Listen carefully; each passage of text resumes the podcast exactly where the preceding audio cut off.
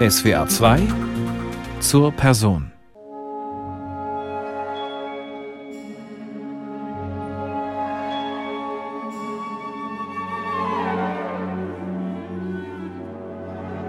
Das Schönste sind wirklich Gespräche, wo man sich gegenseitig Fragen stellt. Das habe ich so erleben dürfen mit den Kollegen, den Lehrern, die wichtig in meinem Leben waren. Helmut Lachenmann, Hans-Werner Henze, Pierre Boulez, Peter Edwisch. Ich wurde nie unterrichtet von denen, sondern das war ein, das war ein Dialog. Und es war ein weiter Dialog. Und der hörte ganz bestimmt nicht beim Komponieren auf. Über den Dirigenten und Komponisten Matthias Pinscher. Ein Porträt von Dorothea Bossert. Er ist ein leidenschaftlicher, zugewandter Mensch, sympathisch, offen, neugierig und kraftvoll. Wir kennen uns schon lange. Wir haben uns aber seit 15 Jahren nicht gesehen. Damals war er ein junger, hochbegabter, dirigierender Komponist. Inzwischen ist er komponierender Dirigent von internationalem Format.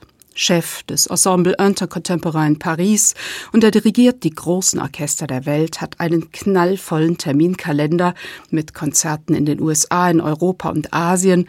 Dazu lehrt er an der Juilliard School New York. Wie er das alles unter einen Hut bekommt? Ich habe keine Ahnung, aber ich will es herausfinden. Wir treffen uns in Paris, in der Cité de la Musique, dem Tempel der neuen Musik, der Heimat von Pierre Boulez und des von ihm gegründeten Ensemble Intercontemporain. Matthias Pinscher probt dort mit seinem Ensemble für ein Konzert, das zwei Tage später stattfinden soll. Auf der Bühne ein Wald von Perkussionsinstrumenten. Fünf Schlagzeuger proben George Crumps Kronos Kryptos und Matthias Pinscher am Dirigentenpult.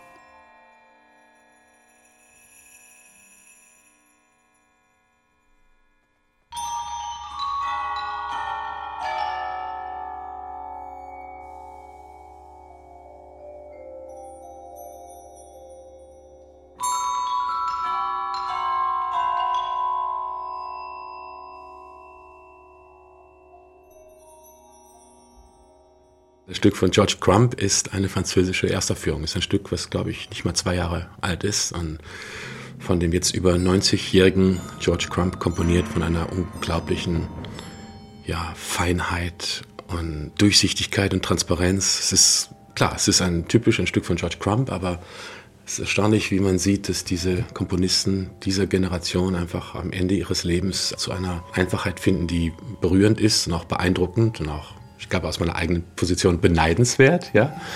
Weniger auf dem Papier, mehr Suggestion von dem, was klingt. Für fünf Schlagzeuge. Also eine Armada von Schlagzeuginstrumenten, die sich da präsentiert. Aber unglaublich fein und es ist auch schön zu sehen, wie ein Komponist ähm, so bewusst einfach auch mit Stillen arbeitet. Also auch wie man zur Stille kommt. Es ist ja einfacher aus einer Stille wieder weiterzugehen, aber das Erreichen einer Stille, das macht er meisterhaft.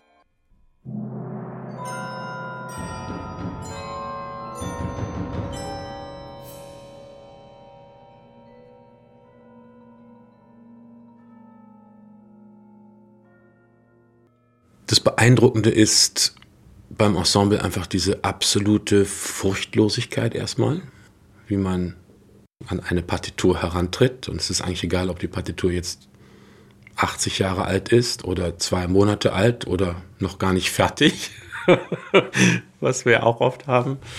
Man schaut sich das an und, und äh, bereitet sich individuell vor in einem Maße, was man sich natürlich wünscht, aber nicht unbedingt immer gewährleistet ist, wenn man also mit größeren symphonischen Formationen umgeht. Hier kommt jeder einfach unglaublich präpariert zur Probe. Das heißt, man kann sofort an der Musik arbeiten und nicht an der Organisation oder nicht durch das Erklären, wie was zu machen ist, sondern man kann sofort durchstarten und die Musik gestalten. Und das ist einfach unglaublich toll. Und ich denke, in den acht Jahren, die ich jetzt da bin, habe ich eines wahrscheinlich erreicht, und das darf ich vielleicht so ganz objektiv sagen. Wir haben wirklich einfach diesen Horizont der Stilistiken und der Ästhetiken äh, erweitert. Das heißt, wir spielen heute ein Stück von Steve Reich genauso wie den Lachenmann oder den Boulez oder auch ein, ein Wagner. Richard Wagner gehörte bisher tatsächlich nicht zum Kernrepertoire des Ensemble Intercontemporain, das vor allem auf neue und neueste Musik ausgerichtet ist. Aber auch der Gründer und Leiter Pierre Boulez hat verrückte Sachen mit ihm angestellt. Pierre Boulez war der Pionier der neuen Musik in Frankreich. Matthias Pinscher ist sein Nachfolger, von Pierre Boulez eigenhändig ausgewählt. Künstlerischer Leiter dieses Ensembles zu sein, bedeutet weit mehr als nur zu dirigieren. Dazu gehört die Konzertakquise genauso wie die Programmgestaltung, die Probenplanung. Man muss die junge Komponistengeneration im Blick haben, unzählig viele neue Partituren lesen, das Ensemble pflegen, personell, menschlich, künstlerisch. Und dann entsteht aus all dem das Eigentliche der Geist des Ensembles, das Wir. Ja, wir spielen alles und wir spielen es mit großer Neugier. Die Musiker haben auch Lust, diese Erweiterung der Formen und Möglichkeiten wirklich aktiv mitzugestalten, zu erleben. Wir diskutieren alles zusammen. Also ich bin nicht der Programmmacher per se. Diskutieren ist hier Pflicht. Ein modernes Ensemble kann nicht autokratisch geführt werden, fand Pierre Boulez. Und so gehört Basisdemokratie zur DNA des Ensemble Intercontemporain. Und als Leiter kommt nur ein Dirigent in Frage, der zugleich Komponist ist. Denn ein Komponist denkt anders, wenn er dirigiert. Er kennt den Prozess, wie eine Klangidee aus dem Kopf aufs Papier kommt und welche Probleme sich dabei stellen. Es ist eine Zeitkunst. Das heißt, wir definieren die Wahrnehmung von Zeit. Und das ist sehr sensibel. Und natürlich wissen wir, was klingt. Und mittlerweile hat auch die jüngere Generation der Komponisten hat ja auch äh, Zugang, ihre Klänge mehr oder weniger simulieren zu können am Computer, der dann diese Noten ausspuckt. Äh, für mich gab es das gar nicht und heute auch immer noch nicht. Ich schreibe also mit Bleistift auf Papier und das ist äh, für mich ein Geschenk, muss ich sagen, weil alles, was ich nicht wirklich im Kopf evozieren und also für mich in diesem inneren Instrument simulieren kann, kommt nicht aufs Papier. Ich kann also nicht mehr probieren, ob da das Fis vielleicht besser passt oder in die Oktave höher oder tiefer, sondern ich muss das wirklich mir erhören. Die Position als künstlerischer Leiter des Ensemble Intercontemporain wäre an sich schon ein Fulltime-Job. Aber Matthias Pinscher ist auch künstlerischer Kopf des Cincinnati Symphony Orchestra und dirigiert als Gast das sogenannte Repertoire, zum Beispiel Lohengrin und Wozzeck an der Staatsoper unter den Linden in Berlin, dazwischen in Amsterdam, Miami, Oslo, Stockholm, Barcelona, Baltimore, Detroit, San Diego, Konzerte im Wochentakt rund um die Welt und immer mit anspruchsvollen Programmen. Das bedeutet ein Leben im Hotel, viel Zeit in Flughäfen, Zügen. Wo komponiert Matthias Pinscher da? Weder im Hotel, weder im Zug, weder im Klavier. Komponieren ist wirklich nur zu Hause in New York. Das ist mein Ruheort, mein Zufluchtsort. Das ist der Ort, an dem ich mich wirklich äh, zu Hause fühle. Ich schreibe nur dort. Also ich habe auch seit 20 Jahren die Idee oder den Versuch aufgegeben, mit meinen Manuskripten zu reisen und dann für den freien Tag, den man irgendwo hat im Hotel zwischen Vorstellung 1, 2, 3, zu versuchen, irgendwie was zu schreiben. Das habe ich mittlerweile aufgegeben. Da gehe ich dann lieber ins Museum, äh, wo auch immer ich gerade bin. Oder auch mal ausschlafen, ne? den Luxus mal nicht um 7 Uhr aufzustehen.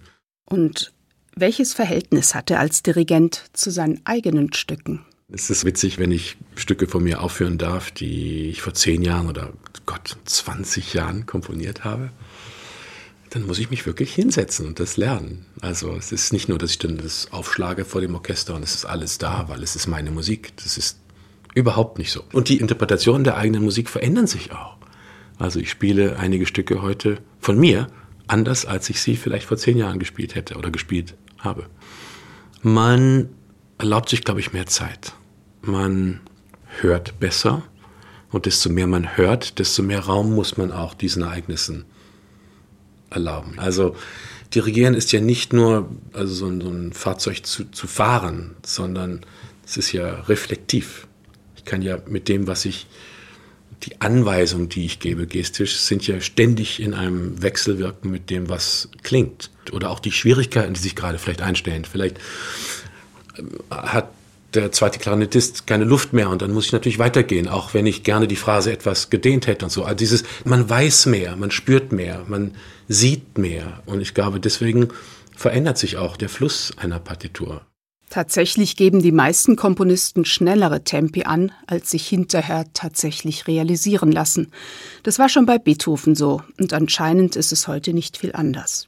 Geschwindigkeit misst sich auch an den Gegebenheiten eines Ortes oder an den Traditionen eines Orchesters oder wie auch Instrumente gebaut sind. Einige Instrumente sind etwas weniger beweglich und dann bringt es nichts, einfach mit seinem Tempo, mit seinem Gedanken Porsche da einfach genauso durchzusausen durch diese Landschaft, wie man das gewohnt ist, sondern man reagiert einfach auf das, was, was geschieht. Und das ist schön. Also das ist bei einer Beethoven-Symphonie genauso. Also natürlich sage ich die gleichen Sachen, ich komme zu gleichen Erkenntnissen nach dem Wiederstudium einer Partitur, ich mache die gleichen Bewegungen und trotzdem klingt diese dritte Symphonie von Beethoven jedes Mal anders, wenn du sie spielst. Und das ist einfach wahnsinnig spannend und wahnsinnig toll. Beethovens dritte haben wir mit Matthias Pinscher nicht. Aber hier ist der Finalsatz der ersten mit der Deutschen Kammerphilharmonie Bremen unter seiner Leitung.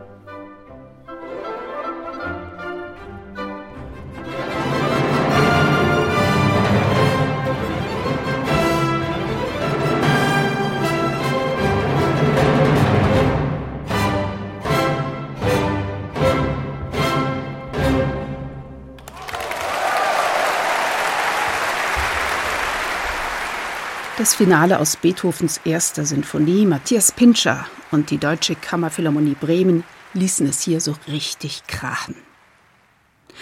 Wir sprechen über den Erfolg und seine Kehrseiten. Winkt denn, wenn man den berühmten Durchbruch geschafft hat, wirklich die große Freiheit? Oder steckt man dann plötzlich in einem goldenen Käfig und ist den Blicken der Öffentlichkeit ausgeliefert? Diese sogenannte Öffentlichkeit ist wahrscheinlich doch kein Spiegel dessen, was wir wirklich sind, was wir leben und was wir glauben. Es sind äußere Betrachtungen, es sind natürlich die Versuche, porträtmäßig eine kreative Persönlichkeit einzufassen. Nur das Kreative ist ja ein ganz heiliger Ort und es ist ein unbeschriebener Ort und es ist ein Ort, den viele von uns versuchen zu schützen, weil dort so viele Dinge im Unterbewusstsein geschehen. Sobald man anfängt, diese Dinge aus dem Unterbewussten ins Bewusstsein herauszuzerren, sind sie eigentlich beschädigt und nicht mehr brauchbar. Sucht man im Netz nach Matthias Pinscher, dann kommen einem von allen Seiten Bilder entgegen. Fotos, Videos, auch Interviews, Porträts. Ich frage ihn, wie es ihm damit geht. Ich weiß nicht, wie alle Bilder, diese Images, äh, Porträts, äh, die dort rumgeistern, was das ist. Also ich, äh, ich verändere mich auch sehr stark im Moment. Äh, ich, ich, bin jetzt gerade 50 geworden. Das ist ein Alter, wo man natürlich jetzt wirklich so in, in drei Zeiten lebt. Man schaut schon jetzt auch mal zurück auf das Erfahrene, auf das Gewusste, das Erlebte. Man lebt sehr im Jetzt. Also man erhöht eigentlich ein bisschen für sich die Präsenz des, des Augenblicks auch aus dieser Krise jetzt des Covid herauskommen.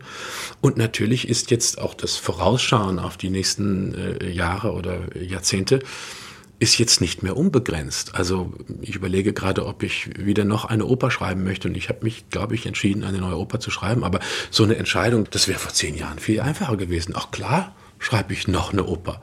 Aber jetzt ist es einfach, das sind alles, alles bewegt sich auch hier etwas langsamer, weil man lebt mit mehr Gepäck. Mhm. Aber das ist was Schönes. Also ich bewege mich gerne etwas langsamer. Ich brauche einfach mehr Zeit, um Dinge auch zu reflektieren. Das, das zeigt sich auch im Schreiben. Das Schreiben ist zögernder, weil man weniger einsetzen möchte. Und wie ich am Anfang des Gesprächs sagte bei Crump, natürlich den Ehrgeiz hat und das Bedürfnis, also Bedürfnis ist, glaube ich, besser als Ehrgeiz, einfach weiterzukommen in der Suggestivität der, der Sprache. Man ist auch zögernder, auf etwas zurückzugreifen, was mal gut funktioniert hat. Oder die Sachen, die man kann, werden gefährlicher.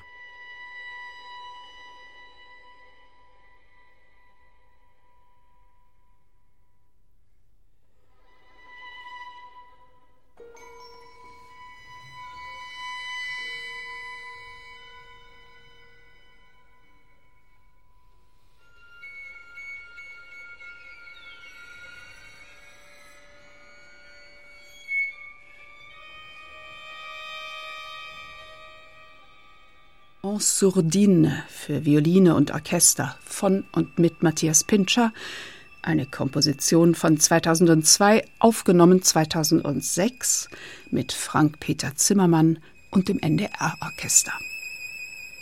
Damals, 2006, da gab es Programmhefte und CD-Booklets, in denen ein Komponist sich selbst erklären musste. Heute gehört für Komponisten und erst recht für Dirigenten die multimediale Selbstdarstellung dazu. Hier 40 Sekunden O-Ton für einen Teaser, dann bitte noch ein kleines Video-Interview für die sozialen Medien und würden Sie bitte nach dem Konzert noch bei unserem Meet and Greet dem Publikum begegnen. Matthias Pinscher nimmt es gelassen. Aber er gesteht dann doch, die Sehnsucht habe ich schon, einfach nicht ständig aufgefordert zu werden, Dinge zu machen, die ich und viele meiner Kollegen tun. Ich würde eigentlich lieber jetzt eine Partitur studieren und nächste Woche spiele ich ein Mozart-Klavierkonzert, was ich lange nicht dirigiert habe. Es macht mir mehr Spaß, auf meiner Couch zu sitzen und diese Partitur zu schauen. Das ist eigentlich das Schönste mittlerweile, Partituren zu erkennen. Also nicht zu lernen, sondern diese stilistischen Notwendigkeiten zu begreifen, einen Kontext zu erfahren. Und das ist das, was mir im Moment ja, mich am meisten glücklich macht. Es ist sicherlich auch das Unterrichten, was ohne Zweifel die ermüdendste Tätigkeit ist und hinter diesen ganzen Facetten, die ich betreue. Aber wenn man dann nach fünf oder sechs Stunden aus der Hochschule kommt und man hat wirklich jemandem etwas öffnen können oder man hat ein Gespräch auf gleicher Augenhöhe gehabt und das ist echt wahnsinnig schön und wahnsinnig wertvoll. Es ist auch schön, eine Brahms-Symphonie zu spielen. Es ist schön, ein neues Stück zu schreiben. Und es ist toll, neue Interpreten kennenzulernen oder sich neu kennen, selber zu lernen. Wie ich gerade sagte, wenn man ein Stück wieder spielt, was 20 Jahre alt ist. Aber ähm, die jungen Menschen auf den Weg zu bringen und mit ihnen einfach auch ehrlich zu sein, das ist schwer. Aber es ist, wenn es funktioniert, unglaublich wertvoll. Matthias Pinscher unterrichtet leidenschaftlich. 2007 hat er an der Musikhochschule in München damit begonnen. Heute lehrt er an der Juilliard School New York und staunt. Einige brauchen Ermutigung, andere sind schon so total auf der Spur, dass man die äh, mehr oder weniger auch mal hart hinterfragen muss weil da auf einmal schon so viel Sicherheit da ist und auch so viel äh, Können teilweise. Also das Handwerk der jungen Generation ist, ist erstaunlich. Bei den Instrumentalisten genauso. Was heute also ein 20-Jähriger äh, anbietet auf der Klarinette oder auf einem Instrument seiner, ihrer Wahl, das ist einfach unglaublich. Als ich 16 war, konnte ich noch nicht mal die Partitur vom Wozzeck von Berg wirklich mitlesen. Ich habe dann vielleicht auch mal die, die Seite zum falschen Zeitpunkt umgeschlagen und so. Also das ist heute alles ganz anders. Das ist, und damit muss man auch umgehen. Aber jeder Student hat ganz andere Befindlichkeiten und erstaunlicherweise, das ändert sich auch von Woche zu Woche. Die Reise, diese innere Reise ist bei denen auch viel schneller. Er musste noch in die Stadtbibliothek gehen, wenn er Partituren lesen wollte, musste sich Schallplatten kaufen oder ausleihen, wenn er ein Werk anhören wollte. Heute ist alles verfügbar und das ist ein Segen und ein Fluch zugleich. Was ist denn interessant? Was könnte ein fruchtbarer Weg sein? Das Schönste sein? sind wirklich Gespräche, wo man sich gegenseitig Fragen stellt. Das habe ich so erleben dürfen mit den Kollegen, den Lehrern, die wichtig in meinem Leben waren. Helmut Lachenmann, Hans-Werner Henze, Pierre Boulez, Peter Edwisch. Ich wurde nie unterrichtet von denen, sondern das war ein, das war ein Dialog.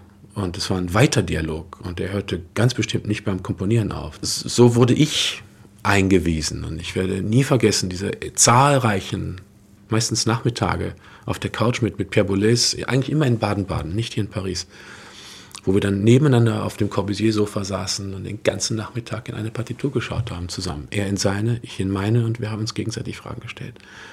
Schau mal hier, was, was, was denkst du von dieser Stelle? Und ist das nicht komisch, wie das Tempo hier beschrieben ist? Und also es war wirklich ein Gespräch, wo ich mich artikulieren musste. Genauso wie ich mich jetzt artikuliere mit meinen Studenten. Also ich stelle, wenn ich denen Fragen stelle, mir selbst ja eine Frage. Das ist schön. Man lernt wahnsinnig viel.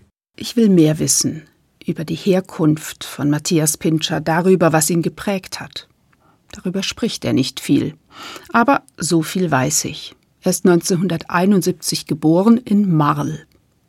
Was ist das für eine Stadt, frage ich, um einen Anfang das zu machen. Das ist eine kleine Stadt im Ruhrpott, äh, an der Grenze zu Westfalen, wo die Menschen, glaube ich, das Herz am rechten Fleck haben eine sehr ja, industrielle Landschaft, die mittlerweile grün geworden ist. Und immer wenn ich wieder nach Hause komme und meine Eltern besuche, dann ist irgendwie dieses Ruhrgebiet immer noch grüner geworden. Und es wirkt freier. Meine beiden Eltern sind äh, Pharmazeuten und extrem musikliebhabend beide.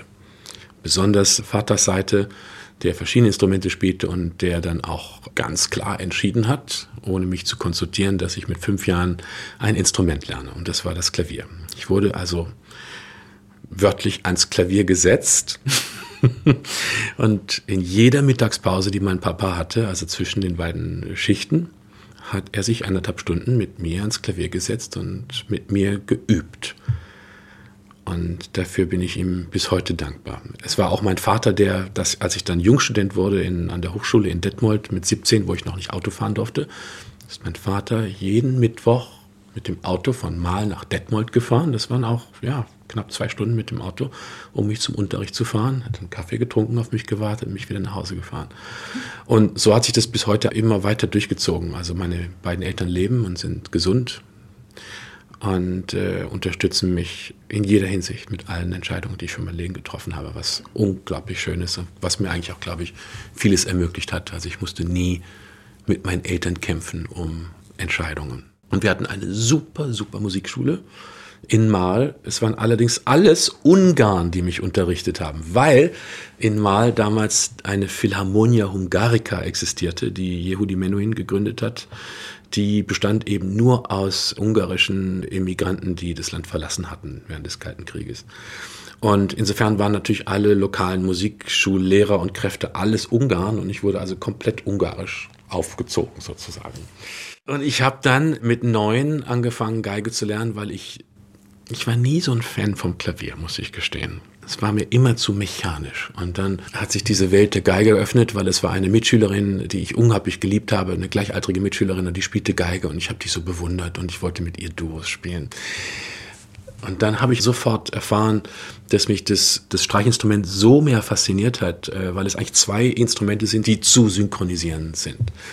Und es ist also nicht nur, dass man die Taste drückt und ja, wie die Taste gedrückt wird, der Klang produziert wird, sondern der Klang muss in jeder Millisekunde aktiv geformt werden.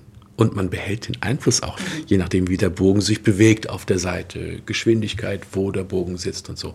Beim Klavier ist quasi in dem Moment, wo die Taste ja gedrückt war, ist ja alles vorbei. Und das hat mich eben beim Streitinstrument viel mehr interessiert. Und ich glaube, eines der ganz wichtigen Stücke meiner ganz frühen Kindheit war auch das dritte Brandenburger Konzert. Äh, dieses, dieses Streicher-Ritornell, diese Bewegung, dieses, dieses samtig weichen Klanges von diesen Streichinstrumenten. Und dann später wusste ich, dass ich eben Aufnahmen gehört hat, wo man auf Darmseiten spielt und so. Und deswegen klang das so weich und tief gestimmt und so. Das hat mich unglaublich fasziniert.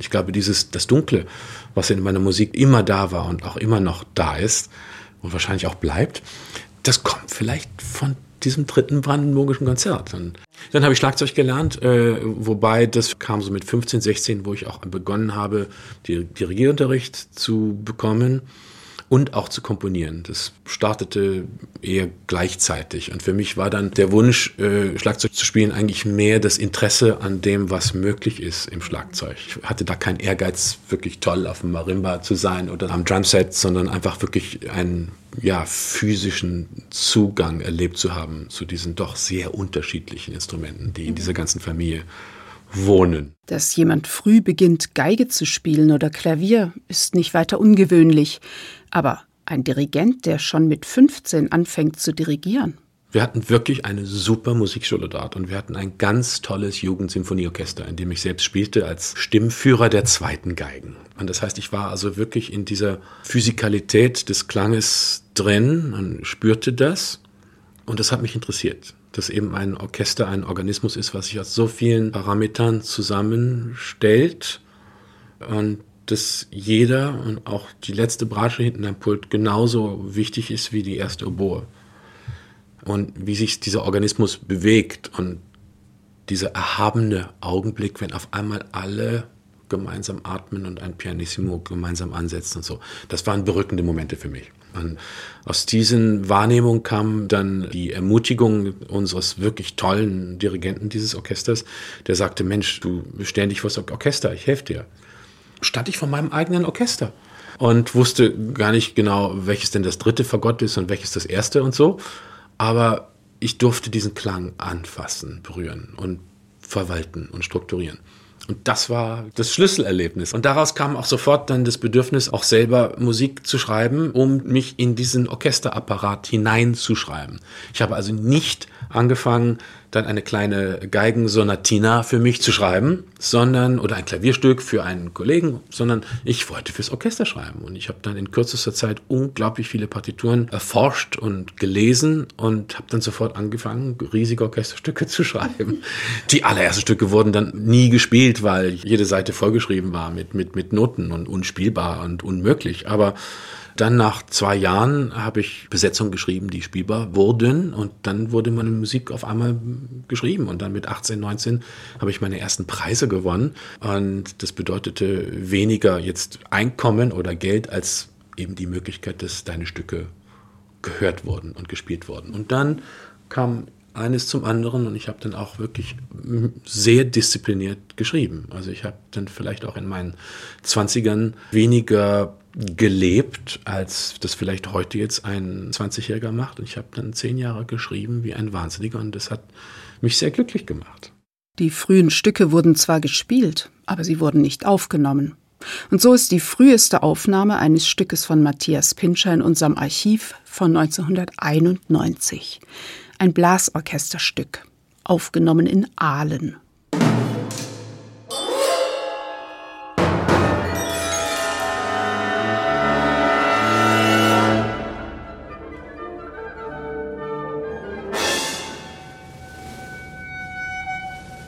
Invocazione. Oh weh, oh weh, oh weh, oh weh, oh weh. Da hatte ich einen Preis gewonnen von dem nationalen, glaube ich, Polizeiorchester in Frankreich. Und da durfte ich nach Le Havre fahren und mein Vater fuhr mich, um dieser Aufführung beizuwohnen, auch den Proben. Das waren also alles ja, Polizisten in Uniform, die dieses, die Blasinstrumente spielten. Und die haben das Stück wirklich ganz prima äh, gespielt. Ich war damals, naja, 20. Und nach dem Konzert, ähm, jetzt kommt das, was mir eigentlich viel mehr in Erinnerung geblieben ist als das Konzert unter das Stück, wollte mein Vater mich zum ersten Mal richtig toll ausführen in ein ganz schönes französisches Bistro. Und ich habe zum ersten Mal an diesem Abend Austern gegessen, weil ich das wollte. Furchtlos. Und das war auch ein Schlüsselerlebnis. Und ich glaube, mit diesem Tag hat sich für mich einfach eine Welt eröffnet, die bis heute unglaublich wichtig ist. Also wirklich äh, gutes Essen, Kochen. Das ist für mich ein Ausgleich, ohne den ich überhaupt gar nicht mehr leben könnte. Ja, vom Essen ist in unseren Gesprächen immer wieder die Rede. Die Austern in Le Havre, das Bifteki Fiorentini mit Hans-Werner Henze, das Osso Bucco mit Pierre Boulez. Und auch wir haben uns kennengelernt, als Matthias Pinscher bei uns zu Hause Coq au vin gekocht hat. Mein Mann hatte ihn eingeladen. Da kannten sie sich schon zehn Jahre. Denn, und das ist die andere Seite der Geschichte von dem Blasorchesterstück, das wir eben gehört haben, es war 1991. Da war mein Mann, Hans-Peter Jahn, Redakteur für Neue Musik beim Süddeutschen Rundfunk. Und eines Tages, da stand ein Kollege von SWR 4 bei ihm im Zimmer, etwas verlegen und brachte ihm ein Tonband. Wir haben hier einen interessanten Fall, sagte er. Ähm, das ist ein ganz junger Kerl, der hat bei den internationalen Bläsertagen in Aalen einen Preis gewonnen. Den Förderpreis des Süddeutschen Rundfunks mit einer Komposition. Aber wir können das in SWR 4 nicht senden. Ich glaube, das ist eher etwas für Sie. Hm. Sinfonisches Blasorchester aus Aalen.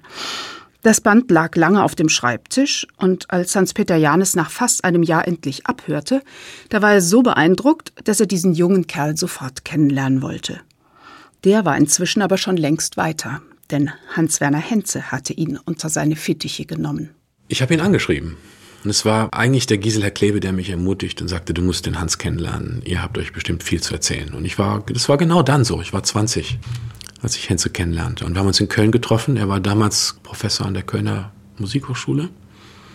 Haben uns in seinem Hotel getroffen. Ich kam mit meinen großen Partiturseiten und äh, machte mir die Tür auf. Er war beim Telefon. Das heißt, wir konnten uns eigentlich gar nicht richtig begrüßen. Und er war mit seinem Agenten in, in England am Telefon, aber schaute dann so schon auf die großen Partiturseiten. Und ich merkte, wie seine Konzentration weniger auf einmal beim Telefon war und er mehr auf meine Partiturseiten schaute und hat dann aufgehängt und hat gesagt, jetzt gehen wir mal was trinken und dann gucke ich mir das mal in Ruhe an. Und dann sind wir was trinken gegangen und dann hat er sich das in Ruhe angeschaut und hat mich am gleichen Tag eingeladen, nach Montepulciano zu kommen und hat mir ermöglicht, ein Stück für Solo-Geige zu schreiben. Montepulciano, das war der Cantiere Internazionale d'Arte, eine berühmte Sommerakademie, ein Musikfestival für junge Sänger, Schauspieler, Musiker, Regisseure, Dirigenten, Komponisten. Hans-Werner Henze hat dieses Musikfest 1976 ins Leben gerufen und jedes Jahr im Sommer wurden dort Produktionen und Uraufführungen erarbeitet und aufgeführt. Die Teilnehmer wurden von den Einwohnern der Stadt beherbergt und verpflegt, und im Gegenzug mussten die Künstler ihre Arbeit den Bürgern der Stadt vorführen. Und mittendrin Hans Werner Henze mit all seiner Vitalität und Großzügigkeit. Damals war ich eigentlich Vegetarier an. In diesem ersten Essen, was ich mit Henze hatte in Montepulciano, dachte er, muss den kleinen, jungen Deutschen gut füttern hat mich dann in Trattoria zum Essen eingeladen und er hat für mich einen Bistecca Fiorentina bestellt, was das wirklich wie eine halbe Kuh ist. Ne? Und dann kam also dieses riesige Teller, große Stück Fleisch und nichts sonst dazu, also senza contorni, ohne, ohne was dazu. Und mir fiel wirklich, ich hatte keine Ahnung, wie ich ihm irgendwie zu verstehen geben müsste, dass ich dieses Riesenstück tote Tier auf meinem Teller nicht essen wollte. Er hat es dann aber erkannt. Dann sind wir uns auch wirklich näher und mehr begegnet, was schön war. Also dieser barocke Mensch Henze in seiner unglaublich opulenten Kreativität und Großzügigkeit, dann, das hat mir einen unglaublichen Eindruck gemacht. Also wie ein Georg Friedrich Händel der heutigen Zeit. Und er hat dann sofort Stühle getragen, wenn mehr Leute noch in die Kirche kommen wollten, um ein Konzert zu hören. Die Ärmel sich hochgekrempelt und ich war dann länger auf dem Festival und habe ihn dann eben auch oft in den Bergen gegenüber vom Papst besucht, in seinem wunderschönen Haus in Marina und wir haben viel zusammen geredet. Also er hat mich auch eigentlich weniger unterrichtet, als dass wir uns unterhalten haben. Wir haben viel Klavier gespielt, viel händig. Hm. Tja, da muss man schon eine ganz gehörige Portion Selbstbewusstsein haben, um so mir nichts, dir nichts mit einem so arrivierten und auch in seiner Persönlichkeit raumgreifenden Komponisten so nahen Umgang zu haben. Ich frage Matthias Pinscher danach, ob ihn das nicht blockiert hat. Ich habe ihn unglaublich bewundert. Ich habe die Kreativität bewundert. Mich hat so beeindruckt, wie er einfach mit so vielen Menschen umgehen konnte. Und ich meine, es ist eine Figur wie, ja, wie Leonard Bernstein, wenn man schaut, mit wem Henze gearbeitet hat also jetzt nicht nur Frederick Ashton und Ingeborg Bachmann, sondern die ganzen 150 andere. Alle, alle, die in dieser Zeit etwas zu sagen hatten in der Tanzwelt oder in der Theaterwelt, in der Opernwelt, die Sänger. Er hat mit allen gearbeitet und einfach diese ungebändigte Kreativität, auch diese ja fast Sucht, Lust an, an den Menschen zu tun hat, das hat mir unglaublich imponiert. Überhaupt nicht blockiert, im Gegenteil. Das hat mich wahnsinnig inspiriert. Und dann gleichzeitig wuchs meine Annäherung an den anderen großen deutschen Meister, Helmut Lachenmann.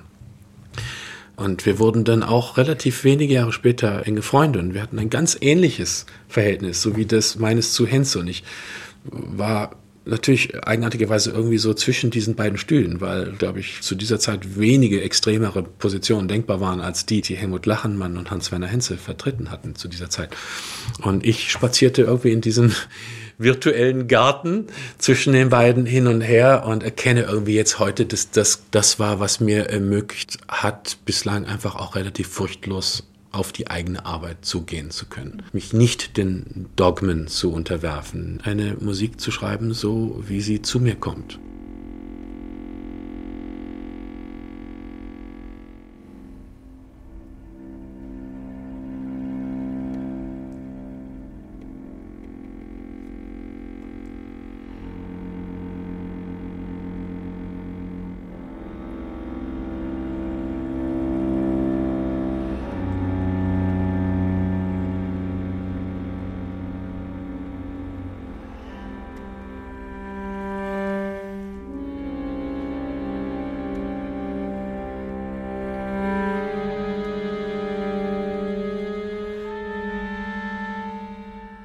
Ja, und dann war dann noch ein Monument der Musikgeschichte, das Matthias Pinscher geprägt hat. Es war ja schon die Rede davon. Pierre Boulez. Ich frage ihn, wie er ihn kennengelernt hat. Das war Gérard Mortier von den Salzburger Festspielen, der sagte, du musst den Pierre Boulez kennenlernen. Wir wurden dann angesetzt auf ein Lunch, nur wir beide, äh, Pierre Boulez und ich. Und ich hatte natürlich unglaublich große Sorgen, dass er mir einfach Fragen stellen würde, die ich nicht beantworten könnte. Also wie organisieren Sie denn Ihre, Ihre Reihen oder warum machen Sie das so? Und, und von der ersten Minute lang haben wir eigentlich nur über äh, den Film Noir und Jean-Luc Godard und natürlich Paul Klee und Francis Bacon gesprochen. Und äh, das hat sich auch über diese ganzen Jahre, die wir gemeinsam verbringen durften, eigentlich auch nie geändert. Also wir haben uns unglaublich toll unterhalten und auch zusammen gekocht. Ich habe mein erstes Ossobuco mit Pierre Boulez und Hans in Baden-Baden gekocht und äh, es war wirklich schön und also diese Großzügigkeit aller dieser Kollegen, über die ich gerade gesprochen habe, Wolfgang Riem, Pierre Boulez, Peter Oetwisch, Lachenmann, Henze, die waren alle unglaublich großzügig und neugierig noch wichtiger. Also die Neugier, was wir machen, die junge Generation, ohne zu sagen, schaut, das ist das, was ich mache und so muss man das machen. Das war das absolute Gegenteil. Mehr so, sag mir doch mal, warum du das machst. Und ich denke, dass ich das auch versuche, heute ein bisschen selber weiterzugeben. Ja, aber davor gab es noch einen anderen Komponisten, Dirigenten, der Matthias Pinscher gefördert hat. Peter Etwes. Kennengelernt hatte er ihn in Wien als Dozent bei einem Workshop, den das Klangforum ausgerichtet hat, für dirigierende Komponisten oder komponierende Dirigenten. Und später traf Matthias Peter in einem ähnlichen Format wieder in Stuttgart. 1994, 95 war das. Und es wurde eine lange Freundschaft daraus. Einfach diese unglaubliche Ruhe und Kompetenz, wie er mein Komponieren, aber eben auch mein Dirigieren beurteilte. Und diese Gelassenheit und diese Klarheit, das, das war toll. Das war leicht für mich, damit umzugehen. Und der Peter Edwisch ist auch immer, wenn wir in der gleichen Stadt waren, ist er noch in meine Proben oder Konzerte gekommen. Sogar noch vor Ja, da war ich schon 40 plus und habe ich zum ersten Mal die New Yorker Philharmoniker dirigiert und Peter war zufälligerweise gleichzeitig in der Stadt und kam und saß dann in all diesen Proben und hat mir dann anschließend sein Feedback gegeben. Ich meine, das sind ganz große Glücksmomente, denn wir Dirigenten verlieren irgendwann einfach auch die Menschen, die uns auch ein Feedback geben. Das sagt uns niemand mehr etwas und das ist eigentlich erschütternd, bis auf vielleicht die engen Freunde. Aber auch das relativ wenig. Ich lebe auch von Kritik. Kritik ist ja nicht nur negativ. Kritik ist Feedback. Kritik ist etwas Lebendes, was Lebendiges. Und da, glaube ich, hat es keinen Menschen in meinem künstlerischen Leben gegeben wie, wie Peter Edwösch, der mit dieser ganz kontinuierlichen Klarheit über die ganzen Jahrzehnte hinweg mich einfach so liebevoll, aber ganz klar bis zum heutigen Tag begleitet hat. Und dann kam der Moment, als Matthias Pinscher zum ersten Mal von den Berliner Philharmonikern eingeladen wurde. Auf seiner Website steht ein Video davon und es gibt auch eine Aufnahme von dieser ersten Produktion. Er kann sich noch gut erinnern. Als ich zum ersten Mal die Berliner Philharmoniker äh, dirigieren durfte, das erste Stück am ersten Tag auf der Probe war La Mer. Da habe ich schon auch die Luft angehalten. Also dann da rauszutreten vor dieses Orchester und dann mit La Mer nach äh, Simon, nach Karajan, nach Abado. Und dann, und dann, als ich rausginge, hielt mich jemand hinten so ein bisschen am Kragen fest und sagte, oh, äh, darf ich mir die Probe anhören? Und das war der Daniel Barenbäum. No pressure. es wurde dann aber doch eine ganz normale Probe, erzählt er. Und einen Mitschnitt von diesem ersten Konzert gibt es auch.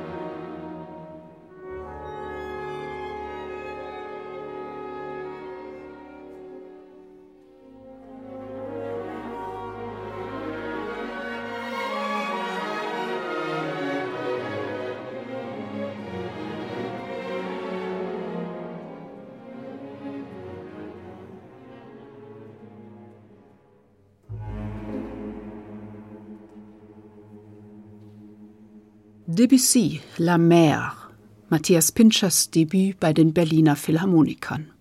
Adrenalin pur. Aber es war ein Erfolg.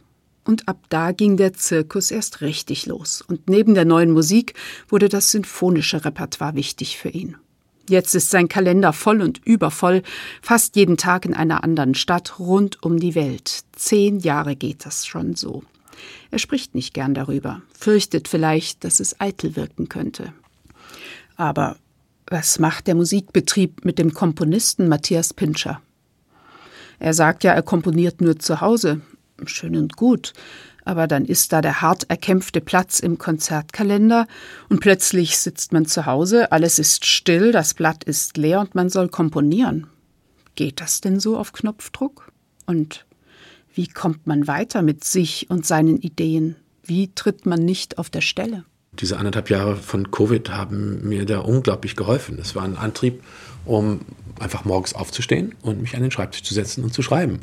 Und das habe ich eigentlich auch zehn Jahre gar nicht gemacht, weil ich immer in der Welt unterwegs war und dirigiert habe und unterrichtet habe und Partituren gelesen habe und Festivals geleitet habe und tausend Dinge gemacht. Und auf einmal hatte ich dieses riesen Vakuum von Zeit, was aber eben kein Vakuum war, sondern das Gegenteil. Das war, das war für mich Nahrung.